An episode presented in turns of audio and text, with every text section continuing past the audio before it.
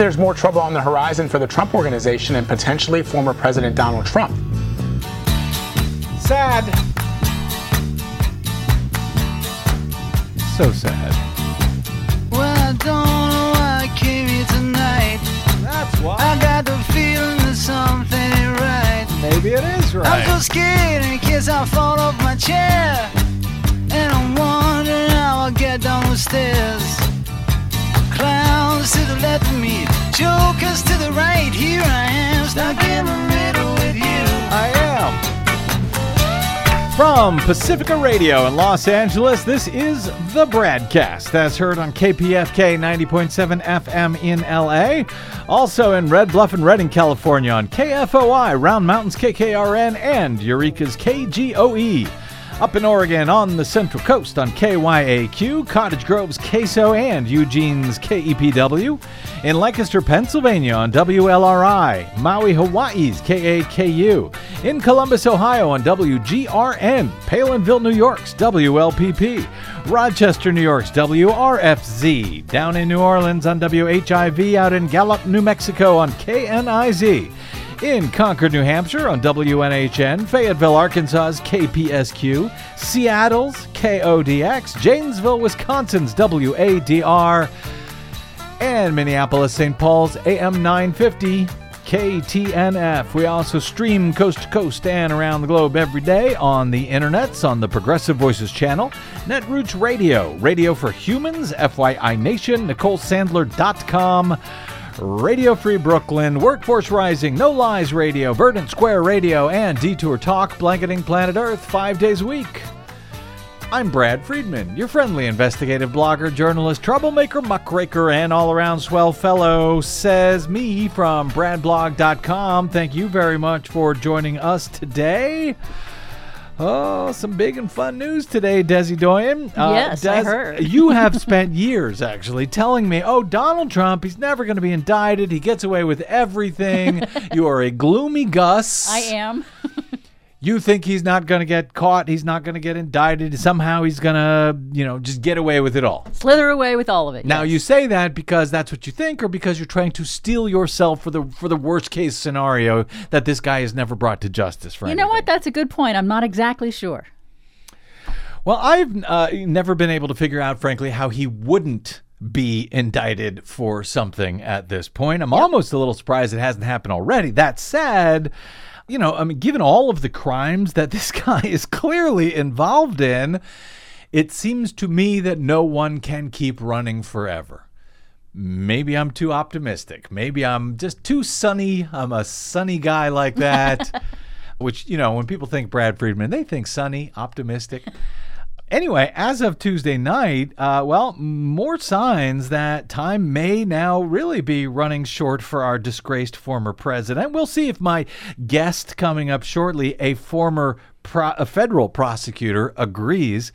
But in any event, Donald J. Trump and his family, as the New York Times reports today, are now under increasing pressure from New York investigators after the state attorney general's office said on Tuesday night, for some reason that is not yet clear, frankly, that it was working alongside the Manhattan District Attorney in an ongoing criminal fraud investigation of Donald Trump and his companies. The two offices have been, uh, the A G and the uh, District Attorney have been conducting parallel investigations, often looking at some of the very same things. For more than a year now, though, the inquiry by the Office of New York's Attorney General, Letitia James, has been a civil one, meaning it could result in a lawsuit or fines, while the Manhattan District Attorney, Cy Vance, has been conducting a criminal investigation, which could result in charges. The new development was first reported by C N N shortly after we got off air uh, on our previous broadcast. It was disclosed after the Attorney General's office wrote to the Trump Organization in recent days, notifying it that information collected as part of the civil inquiry could now be used as part of a criminal investigation. A spokesperson for New York Attorney General Letitia James said in a statement, quote, We have informed the Trump Organization that our investigation into the organization is no longer purely civil in nature. We are now actively investigating the Trump Organization in a criminal capacity along with Manhattan, with the Manhattan D A. We have no additional comment at this time. James's office offered no explanation for what prompted the change in its approach from civil to criminal Uh, in the investigation, or uh, more curiously, why it chose to announce it publicly at all. The long-running criminal investigation by the Manhattan District Attorney, according to the Times, has focused on an array of potential financial crimes at the Trump Organization, including tax and bank-related fraud in particular. Prosecutors are examining whether Trump's company inflated the value of his properties to obtain favorable loans and lowered the values to reduce taxes. Uh, which I'm I'm not a prosecutor or a financial or a tax expert, but that sure sounds like fraud to me. Claiming that a property is uh, worth one thing when you want to get a loan based on that property as collateral, and then claiming the very same property is worth much, much less when you are paying taxes on it. Yeah. Classic the, fraud, it seems to me. It does, and banks really don't like it when you lie to them. You don't think? Yeah, the I R S, not so much about uh, investigating high-income tax yeah. filers, so bank fraud, yeah, banks don't like that. As A P also notes, Vance's investigation also is believed to have uh, included a look at hush money payments made to women on Trump's behalf, like uh, adult film actress Stormy Daniels, and the propriety of tax write-offs that the Trump Organization claimed on millions of dollars in consulting fees that it paid, including money that went to Donald Trump's daughter, Ivanka, who was already an employee of Donald Trump's firm at the time that she was paid for these uh, consulting fees. Is that a crime? We'll ask my guest in a moment. Vance's office has not publicly said what it is actually investigating, citing Uh, grand jury secrecy rules, but details have come out via court documents, court filings during the uh, protracted legal battle to get access to Trump's tax records, which it finally obtained in February after a nearly two-year battle to get those documents. As part of her civil investigation, meanwhile, Uh, New York Attorney General James, uh, her office issued subpoenas to local governments in November of twenty nineteen for records pertaining to Trump's estate north of Manhattan called Seven Springs, uh, and a tax benefit that Trump received for placing land there into a so-called conservation trust, because, you know, he's a great conservationist. If he did that fraudulently, however, well, that would be Well, fraud, uh, whether civil or criminal or now both, I don't know. James, uh, according to A P, was also looking at similar issues relating to Trump's office buildings in New York City, a hotel in Chicago, a golf course near Los Angeles. Her office also won a series of court rulings forcing Trump's company and a law firm it hired to turn over troves of records. Vance's investigation, meanwhile, has also appeared to focus in recent weeks on the Trump Organization's longstanding finance chief, Allen Weisselberg. His former daughter-in-law, Jen Weisselberg, previously married to one of Allen's sons, has a key uh, emphasis on previously there, uh, has given investigators reams of documents as they look into how some Trump employees were compensated with apartments or school tuition, which may not have been reported as income by Weisselberg and inappropriately written off by the Trump Organization, uh, including her former father-in-law, who is now, I suspect, getting squeezed pretty hard by both James Uh, Attorney General James and uh, District Attorney Vance in their concurrent probes, hoping to uh, flip Weisselberg against Trump, even as Weisselberg has been one of the longest-serving and most loyal employees, reportedly, of the Trump Organization, going all the way back to the days when Trump's dad, Fred Trump, ran it. Um So uh, as part of that effort to gain cooperation from the elder uh, Weisselberg, the Times reports, the district attorney has subpoenaed records from his bank and even the private school in Manhattan where Weisselberg's grandchildren have attended. It's unclear what role Miz James's office will now play in that aspect of Cyrus Vance's investigation.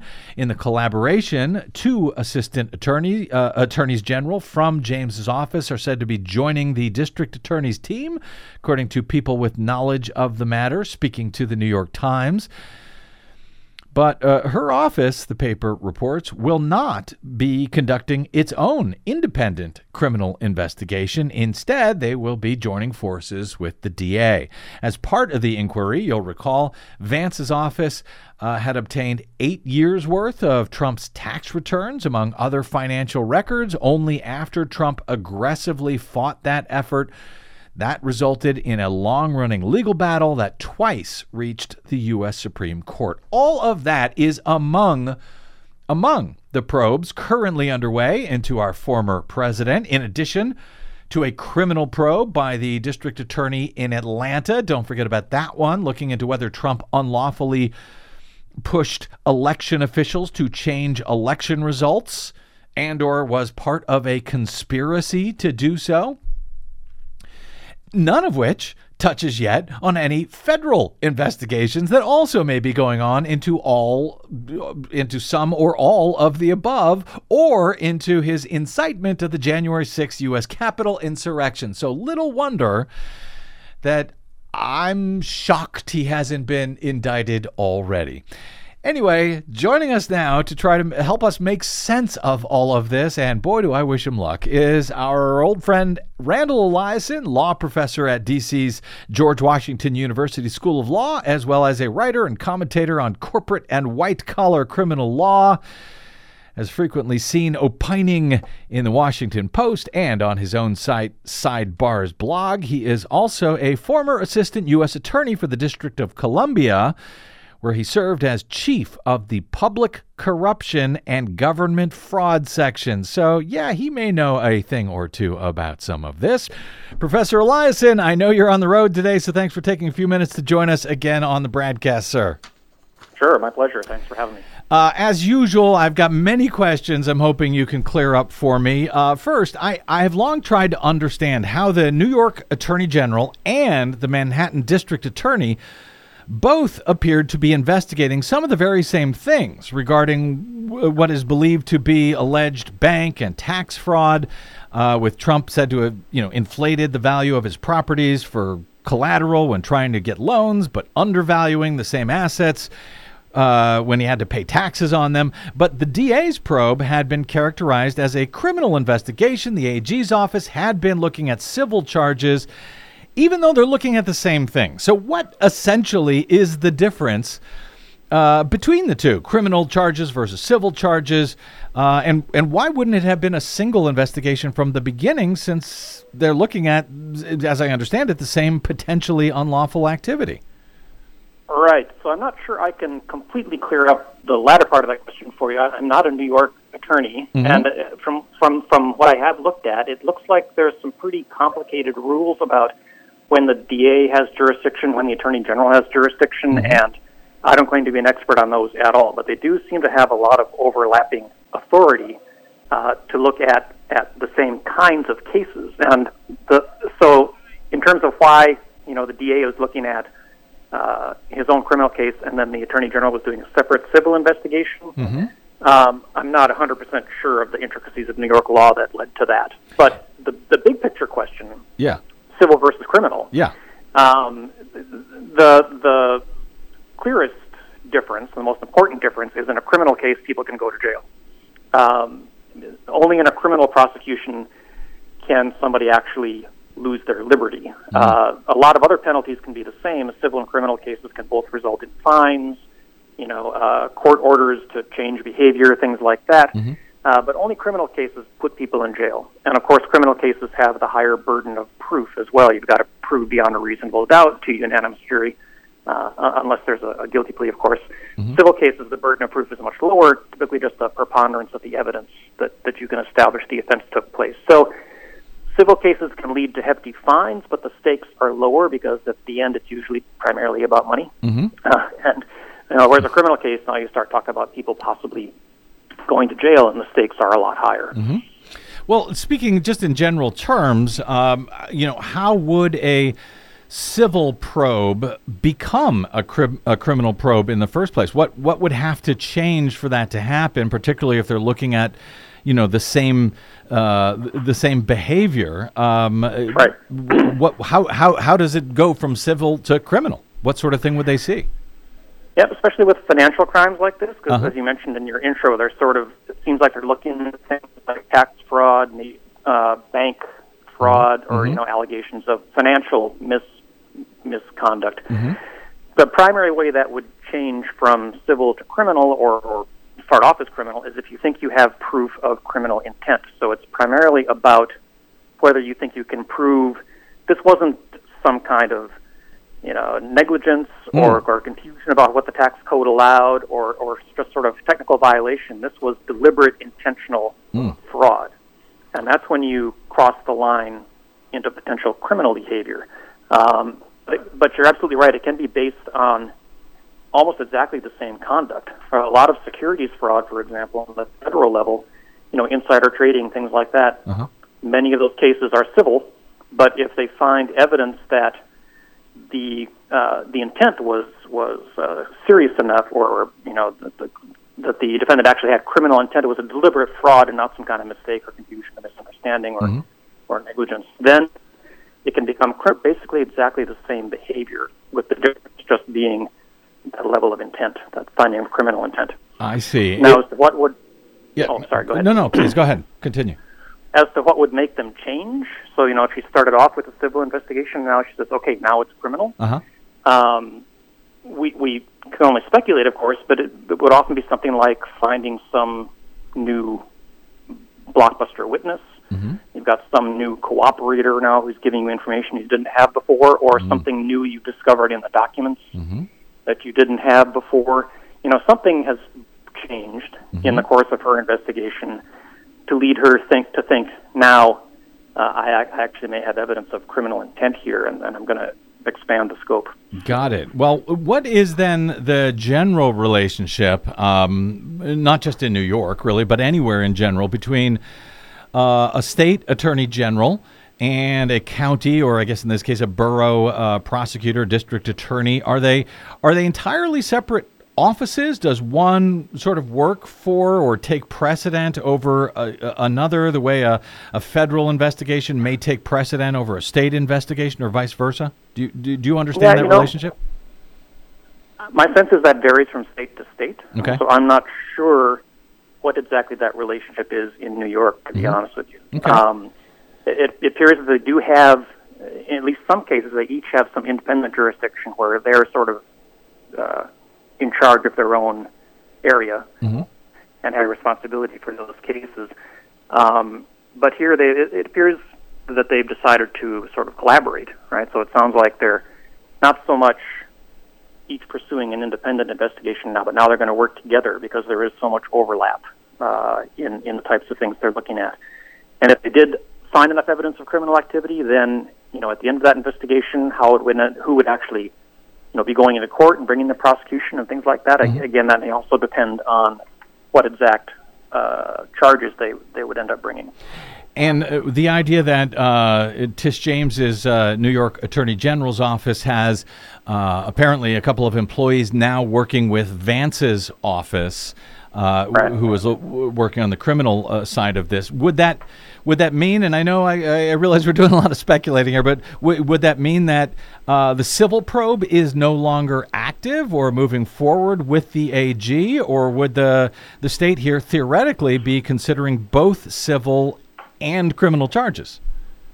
Yeah, I doubt that it means the civil probe has, has halted. Mm-hmm. Um, the because that's actually the easier one to prove. Mm-hmm. The civil charges are actually the easier one to prove. And so if you've moved on to looking at criminal charges, it's almost like uh, an escalation, and you wouldn't expect that to mean we're dropping the civil side. You'd mm-hmm. expect it to mean, okay, we're pursuing the civil side, but we better look at the criminal side too, because this might be serious enough to rise to that level. Um, so I wouldn't infer from this that she's sort of abandoning the civil side. I would assume that that's still there. And on the criminal side, if uh, you know people go to jail for that, do you bring criminal charges against uh, a comp? I mean, no, you can bring them against a person, yeah. but can you also bring them against a company? And if you do, does anyone go to jail in in, in those cases? Yep, that's a great question. You, that's the funny thing about investigating a corporation, of course, is that the corporation can't go to jail. So mm-hmm, when it comes right. to criminal when it comes to criminal charges against a corporation, the, the penalties really are pretty much the same. It's still usually about, you know, fines, you know, uh, changes in mandated changes in corporate behavior, things like that. But you can't put the corporation in jail. But what's interesting about the expansion of her of the, her probe is the the way a corporation. So to answer your first question, you can charge a corporation with a crime. A corporation mm-hmm. can be convicted of a crime. Right. But the only way that happens is if its agents, you know, committed the crime in the course of their corporate duties and with, you know, with the intent to sort of benefit the company. Mm-hmm. And so you've usually, well, you've always got some individual within the company that's committing the crime that leads to the company being charged, but that means you could also potentially charge the individual. So mm-hmm. what makes this kind of ominous news for Trump is if there's a criminal organization going on of criminal investigation going on of the Trump Organization, that means they suspect some individual employees or, or officers within that organization committed crimes for which the company could be held liable. But that means they could be held liable as well. Uh, do, do you have any sense of why the New York Attorney General would right now make any of this public? I mean, this was a statement. This wasn't a, you know, they, they, you know, they have learned that uh, Tish James has someone working with Cy Vance. This was actually a statement put out by the New York Attorney General. Why yeah. would they do that? Why would they make any of this public right now? Is there anything that we can learn or, I guess, even speculate from that? I don't know. Um, my best guess actually would be that they knew it was going to leak. Uh-huh. That, uh, you know, I mean, it, there are some things that you can't hide. If she's detailed to employees to work with Vance, mm-hmm. I mean, that's going to be apparent to people who are observing the investigation, you know, and uh, at some point that news is going to get out, it seems to me, so maybe they're just trying to get in front of it um, because they... Either they were getting inquiries about it, or they know it's about to, you know, leak in the press that this is somehow they're now collaborating, and so to get in front of it, they release mm-hmm. a statement. But that really is just a guess. And I, I can't think of a sort of tactical, you know, reason, investigative reason to, to do it. And typically, like you said, you try to keep it confidential. Yeah, you would, and it's mm-hmm. somewhat surprising. I mean, I'm not, I'm not sure what to make of just that fact alone that they, you know, came out and in no uncertain terms said, yes, we are now actively investigating this as a, uh, in a criminal capacity with the Manhattan D A. I find that interesting. Uh, mm-hmm. Should we take anything from Uh, the amount of time that all of this has now taken? I know that both uh, uh, James and Vance are probably very happy to have avoided the, you know, the thorny question of having to bring charges against a sitting president, but they've both been reportedly looking at this for a pretty long time. Uh, Vance received the uh, the taxes and other financial documents uh, back in February after two trips to the Supreme Court. But they've been looking at this for two years. If they found wrongdoing here, how long would you expect uh, that it might take for, you know, either uh, for charges uh, from either office to ultimately be brought against Trump and or his company? Or is there uh, no set timing for that sort of thing? There's no set timing. It can take a long time. I mean, it would surprise me if it was, uh, you know, many more months. Um, the thing is, uh, a big part of Vance's delay, as you mentioned, was fighting to get the tax returns, and mm-hmm. and those were, you know, critical evidence mm-hmm. for any financial investigation. Getting those documents, and, and he only got them a few months ago, mm-hmm. um, and then it, you have to go through them. And then uh, you know, the Trump Organization and Trump's tax returns are massive, right? right? And, you, and you've got to study years of them and try to pull the data out of them, and then you've got to identify the witnesses that can tell you about it. Mm-hmm. Uh, these big white-collar financial investigations, they're so document-intensive. Uh, it just takes a lot of time to mm.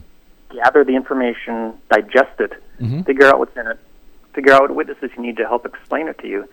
And then they've got lawyers, and they're fighting you about whether they want to testify or not. And mm-hmm. there's there seem to be a lot of collateral battles in these investigations as well, like Trump's fight to prevent his tax returns from being turned over. And that drags them out, too. So big financial white-collar investigations like this, they could, they can easily take years. And, you know, this one actually is, considering how complicated I'm sure this is, Uh, to me, this doesn't seem like that long mm-hmm. so far. there, I gotcha. Are, there are sort yeah. of two, uh, well, two different uh, uh, points here that I'm not sure I understand even what the crime is, and and so maybe yeah. you can help me out here uh, in a general sense, even if you're not familiar with New York uh, law in this case. But uh, Vance's criminal probe Uh, is reportedly uh, closely investigating Allen Weisselberg. He's the Trump Organization's longtime chief financial officer, uh, who is said to, you know, know where all the bodies are buried. He was working with Fred Trump, uh, t- Trump's father. He's been there for a long time. Um, and one of the aspects is, is purportedly into whether employees like Weisselberg and his sons, who also work for the Trump Organization, were paid with things like free apartments in Manhattan and school tuition to, you know, private schools for the kids. Um, apparently, the private school attended by Weisselberg's grandson has been uh, re- reportedly subpoenaed for documents on tuition payments after Weisselberg's former daughter-in-law is now said to be cooperating with prosecutors. How would those things amount to crimes by either uh, Trump or the organization? Are you not allowed to pay someone with a free apartment in Manhattan? Yeah, that sounds to me like some kind of a tax scam. I mean, you know, again, sort of speculating based on the news reports and mm-hmm. things like that. But it sounds like, uh, and considering that we know Vance, or we think, mm-hmm. that Vance has been looking at tax crimes in general, or potential tax crimes, uh, as well as potential bank fraud mm-hmm. uh, issues, that sounds to me like part of a tax investigation, like maybe those payments are a way to avoid Uh, you know, they're, they're they're paying the tuition under the table or something like that, so the employee doesn't show any taxable income, or maybe mm-hmm. the corporation gets to write it off as a deduction to the school or something. Uh, and, and that, you know, that it sounds like a tax thing with, so, without knowing more about it, but that would be my guess. So one one potential uh, direction here would be the the Weisselbergs themselves might be in trouble because they didn't report that as income, and therefore, if they're in trouble tax-wise, maybe they'll be uh, willing to sing on, on their boss. Does that sound exactly. plausible? Okay. Yep. Yeah. Uh, there's a lot of speculation. I'm sure you've seen it in the, recent, the last couple of weeks about whether Weisselberg will flip. Right. Now, they say they're bringing a lot of pressure on him. And, of course, like you said, he knows where all the bodies are buried. So that would be a pretty significant development. And what about this? Uh, is it unlawful to pay Ivanka Trump as a consultant, even while she is on the books uh, as a salaried employee for the uh, for the company itself? What what's wrong with that? Yeah, again, I would guess that that's a tax thing, right? There's going to be some kind of favorable tax treatment that either the corporation or Ivanka, mm-hmm. you know, were, were getting from that arrangement, that then could be the subject of either civil penalties or, if it's egregious enough, you know, possible criminal penalties. Now, let me uh, uh, leave you with, uh, well, uh, one or two more here. The, the, this is more maybe in your federal wheelhouse. Uh, as mentioned, uh, Vance's office is said to have been looking into these hush money payments to Stormy Daniels before the twenty sixteen election to shut her up about an affair that Trump supposedly had with her about ten years ago. Now, federal charges there were already successfully brought against Trump's lawyer, Michael Cohen, who pleaded guilty to participating in a conspiracy, quote, directed, unquote, by Donald Trump to pay her off to stay quiet. Cohn went to prison for that. And federal prosecutors, when when when Cohn pleaded guilty, they also declared that Trump directed that conspiracy. Shouldn't there already be federal charges brought against Trump for that by now, now that he's out of office and now that the, the, the federal prosecutors have already said he done it? I, again... Uh, speculating a little bit about, because of course this is all protected by grand grand jury. Mm-hmm. Um, but everything you said is correct. My my guess would be that they were concerned about whether they could prove criminal intent on Trump's part mm. beyond a reasonable doubt, or at least that they had a compelling enough case to go after a former president. Mm-hmm. Um, campaign finance laws are a little funky. They actually require, because they're sort of this regulatory crime, you know, it's not something that's inherently unlawful, like shooting someone. I mean, mm-hmm. they're Um, they require a heightened level of intent, of, of willfulness, and you really basically have to show not that just the defendant did it, but that he knew it was criminal. Um, and uh, that could be a hurdle they couldn't get over when it came to Trump himself. Um, whereas Cohen, so, as a lawyer, he would know better, he should know better, he could be held accountable, whereas Trump could say, I had no idea that was a crime. Potentially, yeah. And, okay. and of course, Cohen, you know, pleaded guilty to it, so it never got tested whether the government could have proved he, he knew or not. He was willing to admit it. But mm. if you're going to indict Trump, presumably he's going to deny knowing that, right? And he's going to say, I relied on my lawyers. You know, Cohen and others told me it was okay mm. to do it this way, so we did it. I had no idea it was a criminal campaign finance violation. You know, uh. believe that or not, you know, you might find that not credible, but criminal cases, you got to get twelve beyond a reasonable doubt. That's that's a high bar, and if there's some question about that, that can be a reason not, not to pursue a criminal case. Got it. Very interesting. Thank you for clearing that up, and I will leave you with one last question, which you can choose to answer or not, Randall Eliason. Uh, it seems like all that we've been talking about here, there's a lot of criming going on, allegedly, and so I'm not going to ask you to predict what happens here, but let me ask you this way and, and see if I can trick you into giving me an answer. By this time next year, would you be more surprised if Trump hasn't been criminally indicted uh, via any of these investigations, or more surprised that he has been? By this time next year? Yeah. I'd be more surprised if he has not. I like that answer. Randall D. Eliason can be found uh, at sidebars blog dot com. He also writes frequently in the Washington Post. He is a law professor at D C's George Washington University Law School, and you can find him on the Twitters at R D Eliason. Randall, always appreciate you, uh, you joining us on the show. Thanks for clearing things up, and we'll check sure. back in, back in with you next time this year to see if you're right. All right, sounds good. Thanks, Thanks. brother. I like that answer a lot, Desi Doyen. I, I bet you do. I saw that you did too, and he said it, that he would be more surprised if he was not indicted by next year. Indeed, you know, because I'm I'm obviously cynical and skeptical of anything good happening. So yes, you that always I are. think would make me uh, would uh, that is encouraging to hear that, and it's it's really helpful to have him to explain how these things work, nuts and bolts, the just the facts aspect of it. So I, I'm really glad that uh, he was able to clear up a lot of that stuff. And I should note, and I, I should have noted on the way out there, he is a former assistant U S attorney uh, for D C. He worked on uh, as the chief of the Public Corruption and Government Fraud Section.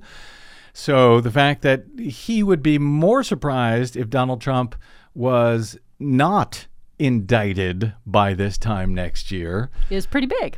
I think so. Yeah. We'll see if he's right. Yeah. But don't worry, uh, Des, uh, we have, uh, since I know you're cynical and skeptical of any good news, yep. uh, well, then you'll be very happy with the uh, next segment, maybe the, even the next two segments. Uh, plenty to be cynical and skeptical about. Straight ahead on The Bradcast, I'm Brad Friedman.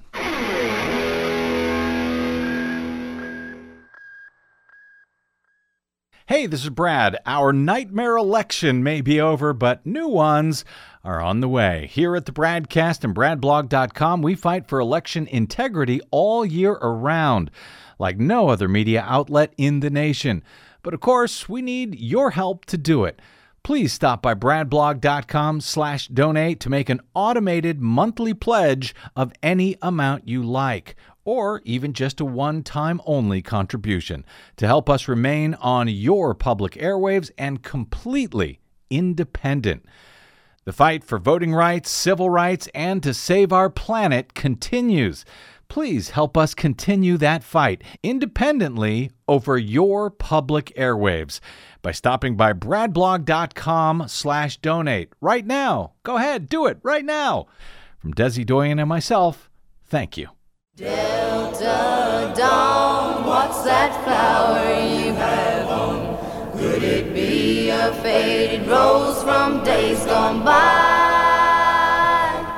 And did I hear you say he was meeting you here today to take you to his mansion in the sky? I see what you did there. Manchin. Manchin in the sky. Yeah. Because I'm going to be talking about Joe Manchin. Yes. There you go. Manchin in the sky. You're so clever. Welcome back to the Bradcast. Brad Friedman from Brad Blog dot com. Well, yeah, as I said, uh, plenty Daz for you to be cynical and skeptical about good things happening, as you are. Uh. Um, and here's a perfect example. Uh, so... The the fight at the uh, federal level to protect voting rights in the states uh, is continuing, even as the state-by-state fight to hold back these new voter suppression laws being passed by Republicans in states like Iowa, Texas, Montana, Arizona, Georgia, and elsewhere continues. As we reported on Monday on the Bradcast, when we broke the news here that I am a named plaintiff in the Coalition for Good Government's federal lawsuit filed on Monday in Atlanta challenging the new G O P anti-voting law on a number of grounds that some of the other lawsuits that have also been filed against this same bill, S B two oh two, have not yet noticed, like free speech rights for journalists that are now blocked, incredibly enough, from some of the mind-blowing provisions in that uh, Republican law that were adopted with lightning speed in March before almost anyone knew what was actually in this sweeping one hundred page bill. We talked about it in detail on on Monday, but it's due to those unconstitutional assaults on press freedoms that I agreed to join the complaint against this bill as a plaintiff, as we discussed in detail with the coalition's executive director, Marilyn Marks. You can download that show from Monday if you missed it uh, for free at Brad Blog dot com, because I got to tell you, there's a lot of stuff in that bill that nobody understands how outrageous it actually is. They've been focused on other outrages, of course, like making it unlawful to be able to give food and water to people standing in lines, hours-long lines to vote in Georgia. But there's a lot more in it that is arguably even worse. Um, but the most important solution to the G O P assault on voting rights at the state level, yes, all of these state uh, law, these lawsuits are important at the state level, but the most important thing would be a federal bill to block the voter suppression in various ways in all fifty states. And as in the For the People Act, passed by the House as H R one, now pending in the Senate as S one, which would do things like end partisan gerrymandering, enact automatic voter registration across the country. It would mandate early voting hours in all states. It would severely curb dark money in our campaigns and in our elections, uh, and, and much more. Long overdue stuff to try and revive our flagging system of democracy in this country.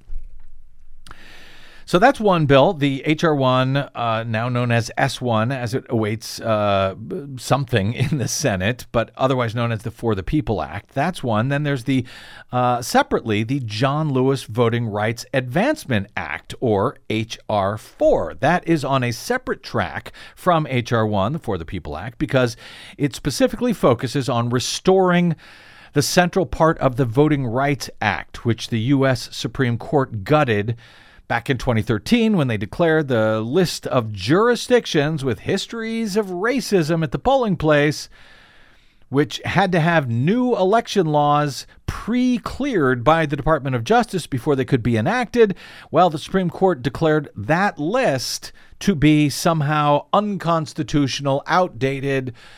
Uh, yeah. Because we, we elected a black president, therefore racism is over. Kinda. That's kind of what yeah. they were going with. So they said, well, you can still, you know, have this pre-clearance requirement, but you got to come up with new reasons to put jurisdictions onto that list. Right now, nobody is on that list because the Supreme Court gutted the list itself. They didn't kill the provision that requires the pre-clearance of these new laws, again, by states with histories of racial voter suppression at the polls. They just killed the list altogether. And Republicans have refused to restore that list uh, with a meth- with a, you know, any method that might pass Supreme Court muster in the, what are we now, eight years since that since the Supreme Court did that. Exactly. And and something that uh, Vox uh, Supreme Court correspondent Ian Milso- Millhiser has said yeah. is the reason that the preclearance was put into place in the first place was because these jurisdictions would implement new laws as fast as they yes. could be struck down by courts. Yeah. And so they had to get some kind of list of preclearance saying stop before you pass it, before the voter suppression occurs. In advance. You have right. to show, you have to demonstrate that this will not disproportionately uh, affect, hurt minority voters. So that is what has not been in place since twenty thirteen. The John Lewis Voting Rights Act attempts to restore that list, a list that would pass Supreme Court muster, by instituting preclearance for new election laws in all fifty states to assure that they none of these laws disproportionately harm racial minorities.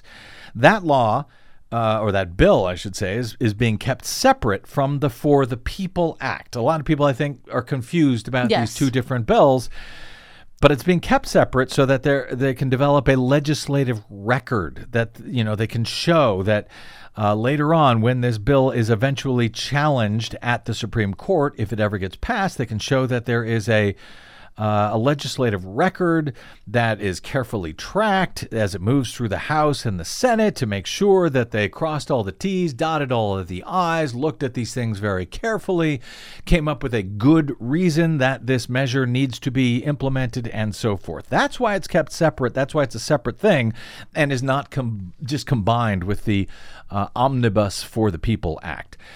So the Voting Right, Rights Act itself, before it was gutted by the Supremes, was actually reauthorized for another twenty-five years under a Republican president. That would be George W. Bush back in two thousand six.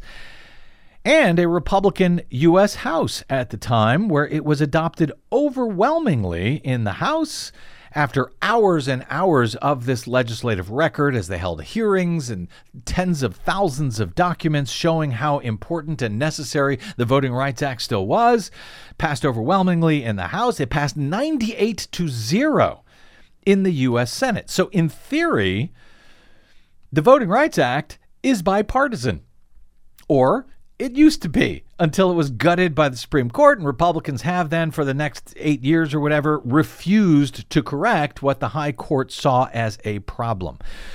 But now, with West Virginia Democrat Joe Manchin serving as the only Democratic senator to not sign on as a sponsor, a co-sponsor of H R one, the For the People Act, now that it's in the Senate as S one, well, it would require all fifty Democrats in the Senate to, to pass it, or frankly, to pass anything else. And all fifty Democrats would, in this case, need to reform the filibuster in some way to pass something like S one, because it's not budget related, so you can't pass it under budget reconciliation with just a, a straight up or down majority vote.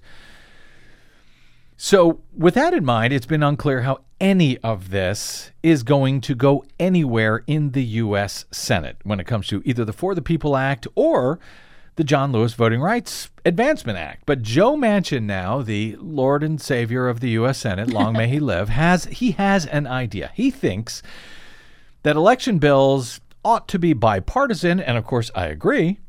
Well, I agree, at least if we had two parties that were actually dealing in good faith with such things, but sadly, we do not. We have Democrats and we have bad faith Republicans. That's it. Unfortunately, Joe Manchin does not seem to have figured that out just yet, I guess. So anyway, he has a plan, it seems. Forget about H R one entirely, the For the People Act, at least for now, unless Republicans are willing to come along with it. Good luck with that. Hope nobody is holding their breath. And instead, focus on the John Lewis Voting Rights Advancement Act. And and that because it, you know, it's the Voting Rights Act. Theoretically, Republicans are in favor of the Voting Rights Act because, you know, everyone knows the last time it came up for a vote for reauthorization, they reauthorized it for twenty-five years with a bipartisan, a unanimous ninety-eight to zero vote in the U S. Senate. And there's a number of senators, I think about eight, uh, who voted for it at the time, who are still in the Senate. So now Joe Manchin has found one Republican. One Republican. One Republican. Who appears, anyway, willing to play along with him on this gambit. According to The Hill, uh, S- Senators Joe Manchin of West Virginia, Democrat, and Lisa Murkowski, the Republican from Alaska, are urging congressional leaders to advance a reauthorization of the Voting Rights Act that could garner bipartisan support. Could. Says The Hill. Uh, Manchin and Murkowski, uh, who are described by The Hill as moderate-minded senators at the center of the Senate, they sent a letter on Monday to Senate Majority Leader Chuck Schumer, House Speaker Nancy Pelosi, House Minority Leader Kevin McCarthy, Senate Minority Leader Mitch McConnell, saying that they, quote, must not allow, unquote, voting to become a partisan issue. Try not to laugh. This is very, very serious. Uh, inaction is not an option, they write in their letter. Congress must come together, just as we have done time and again, to reaffirm our longstanding bipartisan commitment to free, accessible, and secure elections for all. We urge you to join us in calling for the bipartisan reauthorization of the Voting Rights Act through regular order. Meaning going through all the committees and going through the floor and going overcoming a filibuster. We can do this, they write. We must do this. Now, Democrats, uh, as The Hill notes, have rallied around the John Lewis Voting Rights Act. It would revive the formula, which the Supreme Court described as outdated, in order to strengthen the nineteen sixty-five law. But while previous reauthorizations of the Voting Rights Act have gotten bipartisan support, The Hill notes, the bill would likely face challenges getting the votes needed to defeat a filibuster in the Senate. Murkowski was the only G O P sponsor for the bill during the previous Congress. And I guess maybe she'll be, well, so far, the only one who appears interested in it at all right now. The uh, Senators uh, Manchin and Murkowski wrote, we reflect not just on the positive impact the Voting Rights Act has had on individual Americans' ability to exercise their most fundamental right, the right to vote, and the strength of our democracy writ large, but on the important work we still have to do to realize that promise of ensuring the right of all to vote. Any legislation, they added, should go through the committee process, which would give senators the option of trying to make changes to the bill before it gets to the House or Senate floor. Take longer. Senate Judiciary Committee Chair Dick Durbin has said he wants to take the John Lewis Voting Rights Act up through his panel. Uh, in the Judiciary Committee, Manchin's push for Congress to focus on reauthorizing the Voting Rights Act comes as Democrats are eager to pass a broader bill known as the For the People Act that would overhaul elections. But Manchin has repeatedly said he does not support the bill, in part because he wants G O P support for any election-related bills that it is taking up in Congress. Uh, For the People Act, of course, already passed the House earlier this year, and it passed without any G O P votes, and has sparked unified G O P opposition in the Senate. So that is where we are in the Senate, with the notion that somehow any of this is going to get passed, with Joe Manchin saying, nope, sorry, not going along anyway for now on the For the People Act. And all we have to do is get nine other Republican senators to come along with us, and we'll be able to overcome a filibuster. Lickety split, no problem. And get this voting rights. That's all it's going to take. Good luck with that. Act fixed. Yeah, no kidding. Good luck with that. But I wanted people to understand what the what the current path is for all of this. Chuck Schumer has said failure is not an option when it comes to passage of For the People Act. That's what he was saying a few months ago. Now he's not saying a whole lot for some reason, because maybe failure is an option, as I fear, and as Desi Doyen, I know you're happy about, because it means nothing is happening. Well, no, I'm definitely expect. not happy know, about that, I but know. I think we have to manage expectations and uh, help people understand the level of pressure that needs to be brought to bear in order to make these changes. But this is why the action at the state level, challenging now each of these laws, uh, is so very important, including the suit in which I am now a plaintiff uh, in Georgia. That's a federal suit, uh, but it's going against the uh, state law. There you go. Hope that helps. All right. As to the importance of federal action on things like our climate emergency, well, that got a little bit more support this week.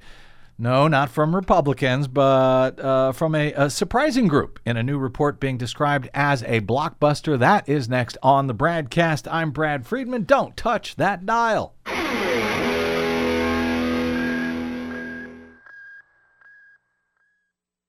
Hey, this is Desi. The Bradcast and the Green News Report survive thanks to you and your support. Please drop by bradblog.com slash donate today to help us stay independent every day over your public airwaves. That's bradblog.com slash donate. And thanks.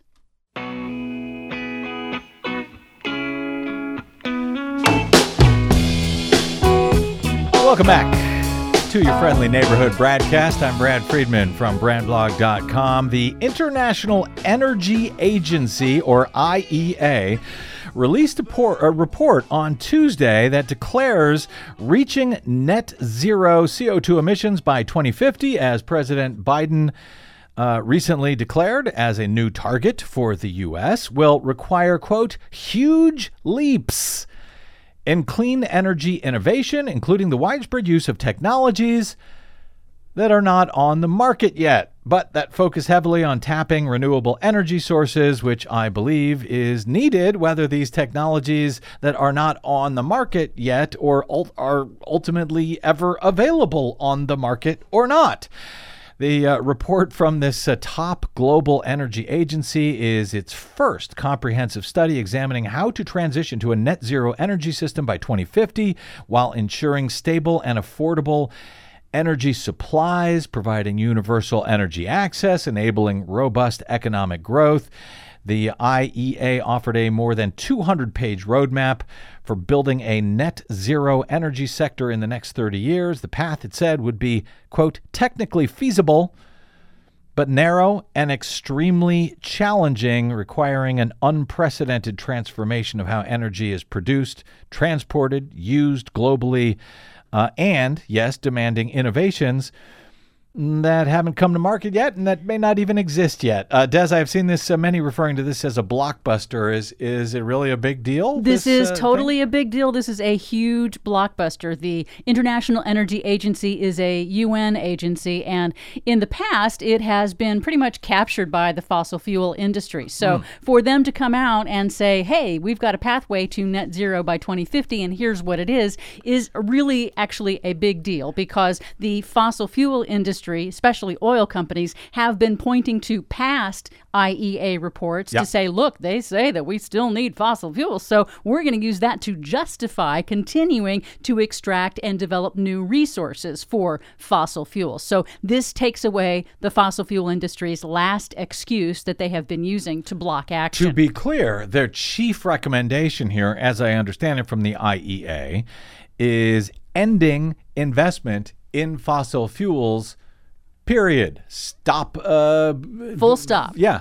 Exactly. So there are some, some... No more pipelines, no more wells, all of that stuff. Correct. Now, they're saying that we will still need some fossil fuels to get us to net zero by twenty fifty until we're able to deploy renewables at sufficient scale. But we can get there, and that's what is different about this particular report that they have pulled out. So they say there is no need for investment in new fossil fuel supply. That means that uh, beyond projects that have already been, commi- been committed as mm-hmm. of twenty twenty-one, they say, quote, there are no new oil and gas fields approved for development in our pathway. No new coal mines or mine extensions should be required at all. And that's not just coal, but also, you know, no new pipelines? Correct. Uh, oil, gas, so no forth? No new fossil fuel extraction should be started. Period. Period. No beyond what wells. Is already on the books right now. No new fracking.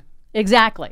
So the second thing they say is yeah. that the focus for oil and gas producers should switch now to entirely focusing on reducing their emissions from output, what they're doing now. So mm. they have to also, the fossil fuel industry must also cut their own emissions. They also say that the banking industry must now step up, the financial industry. Yeah. Quote, policies need to be designed to send market signals that unlock new business models and mobilize private spending, especially in emergent, emerging economies. And that's to inform banks that this is the direction that the world of finance has to go, and that should help uh, move more investment to renewables. And that means no longer giving financial backing to new fossil fuel infrastructure like new pipelines or new uh, liquefied natural gas projects to uh, export mm-hmm. L N G to the rest of the world. And uh, so let me underscore this, because, again, you say this is a U N agency, and traditionally Republicans, they hate the U N. They think they're all a bunch of liberal whatever. But they love whatever. the I E A. They love the I E A, right? Because yeah. that is has been a very pro-fossil fuel uh, group within the U N, and now they're singing a different tune. Um, is this going to change the way Republicans look at the I E A, or will they will they finally see the writing on the wall when it comes to fossil fuels? Because, hey, even the I E A is turning on them. Or will they just say, yeah, maybe, but, you know, I don't have to worry about it. I'll be dead. It's only my grandchildren uh, who will be, you know, fighting to live on an unlivable world, and who cares about them? I think it will make zero difference to any politician that's a Republican, because they're seeming to be focused only in staying in power for themselves mm-hmm. and keeping the fossil fuel industry in business. So this because is, those are the same things. Yeah, that's where they get their money. Exactly. Yeah. So, so I doubt that Republicans will take anything from the I E A report, but the rest of the world, this the I E A reports are used for planning by governments. I mean, this is this is how they approach the goals that they're going to be making for investments. So it's very important on that level. But I also have to point out one really important thing, mm-hmm. the uh, the part about the that, that we, we we won't have all of the things, all of the tools that we need. We're going to have to invent stuff. Half of these reductions are not available yet. The may technology not, doesn't yet exist to... That has been mangled. Yeah. That is not yeah. exactly what the I E A said. So the I E A explicitly said that, quote, all of the technologies needed to achieve the necessary deep cuts in global emissions by twenty thirty mm-hmm. already exist.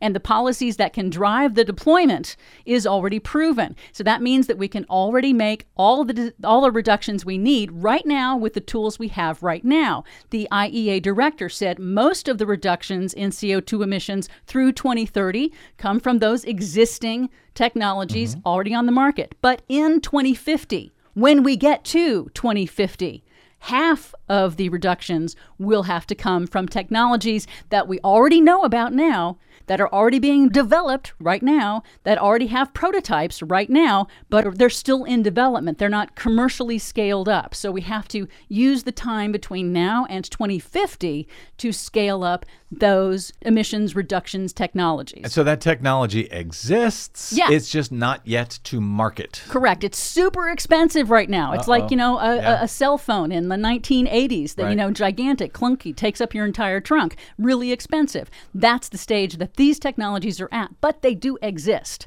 Gotcha. So it's going to take time to get up there. But for now, it's just junk in the trunk. Got it. You go. Thank you very much, Desi Doyen. I appreciate that. I'm sure you'll have more on that in our upcoming Green News reports in the days ahead. Thanks to Desi Doyen, our producer. Also to my guest today, former federal prosecutor Randall D. Eliason of George Washington University Law School. And to all of you for spending a portion of your day or night with us. We hope we have made it worth your while. If not... your money back. uh, speaking of money, thanks to those who have stopped by bradblog.com slash donate to help us stay on your public airwaves when the fossil fuel industry just will not sponsor us, no matter how much we ask them to do so, even politely. bradblog.com slash donate. Drop me email if you like. I am Bradcast at bradblog dot com. And you'll find me on the Facebooks and the Twitters at The Brad Blog. That is it. We'll see you there. Until we see you here next time, I'm Brad Friedman. Good luck, world.